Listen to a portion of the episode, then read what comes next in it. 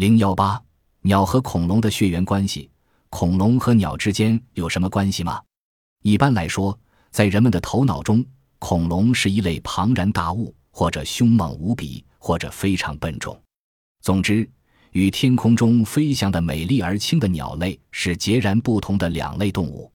实际上，恐龙和鸟类之间的差别不是人们想象的那么大，两者之间存在着很近的亲缘关系。有一类恐龙不仅个体小，而且形态上与鸟类非常相近，这就是进步的小型兽脚类恐龙。现在，大多数古生物学家认为，鸟类就是由这类恐龙演化而来的，甚至有些古生物学家干脆认为，鸟就是活着的恐龙。我们知道。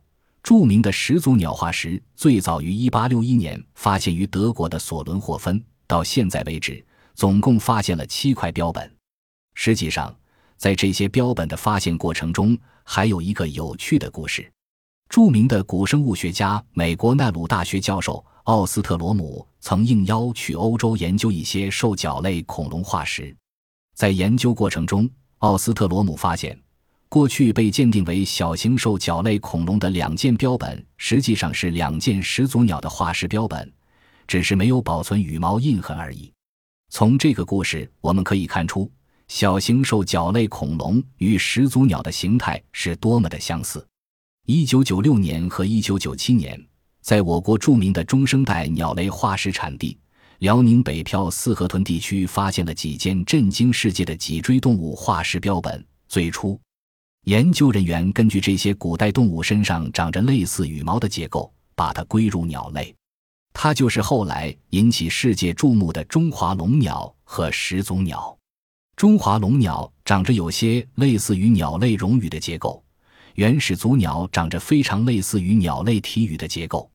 后来，古生物学家深入研究了中华龙鸟，发现它实际上是一种较为原始的小型兽脚类恐龙。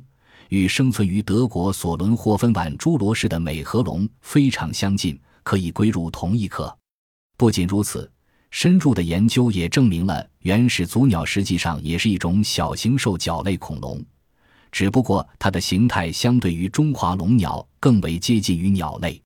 原始祖鸟总体上与发现于中亚和北美的一类小型兽脚类恐龙驰龙科的一些属种非常接近。发现于辽西地区的另外一类长羽毛的兽脚类恐龙尾羽鸟，则与繁盛于亚洲和北美的窃蛋龙类。这样，过去认为是鸟类独有特征的羽毛，现在不再局限于鸟类当中了。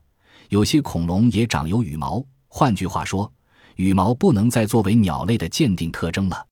人们过去认为叉骨、胸骨、中空的骨骼、很长的前臂和能够侧收的腕部是鸟类的骨骼特征。人们过去认为只有鸟类具有孵卵行为、照顾幼雏。现在，科学家们发现小型兽脚类恐龙也具有同样的习性。过去认为鸟类特有的羽毛，现在又被发现于小型兽脚类恐龙身上。我们不禁感到疑惑：到底怎样区分恐龙和鸟？其实这个问题，古生物学家们也在争论不休。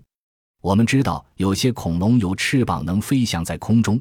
那现在，如果说它也是一种鸟，只是它的羽毛在成为化石过程中完全消失了，难道不可以吗？的确，现在人们在地层中发现的恐龙化石，令学者们也搞不清楚是龙还是鸟了。但至少说明恐龙和鸟类可能有着一定的亲缘关系。英国古生物学家霍克尔在给侯连海的长信中列举孔子鸟的许多特征，与晚三叠世发现的成龙类非常接近。因此，他认为鸟类起源于初龙类。美国著名鸟类学家费杜西亚著文认为，鸟类的一些特征与意大利发现的晚三叠式的初龙类接近，因此也认为鸟类起源于初龙类。其实，不仅仅是恐龙和鸟类的区分令学者们头痛，人们在区分原始哺乳动物和进步的四哺乳爬行动物时，也发现区分这两类动物。给哺乳动物下一个严格的定义非常困难。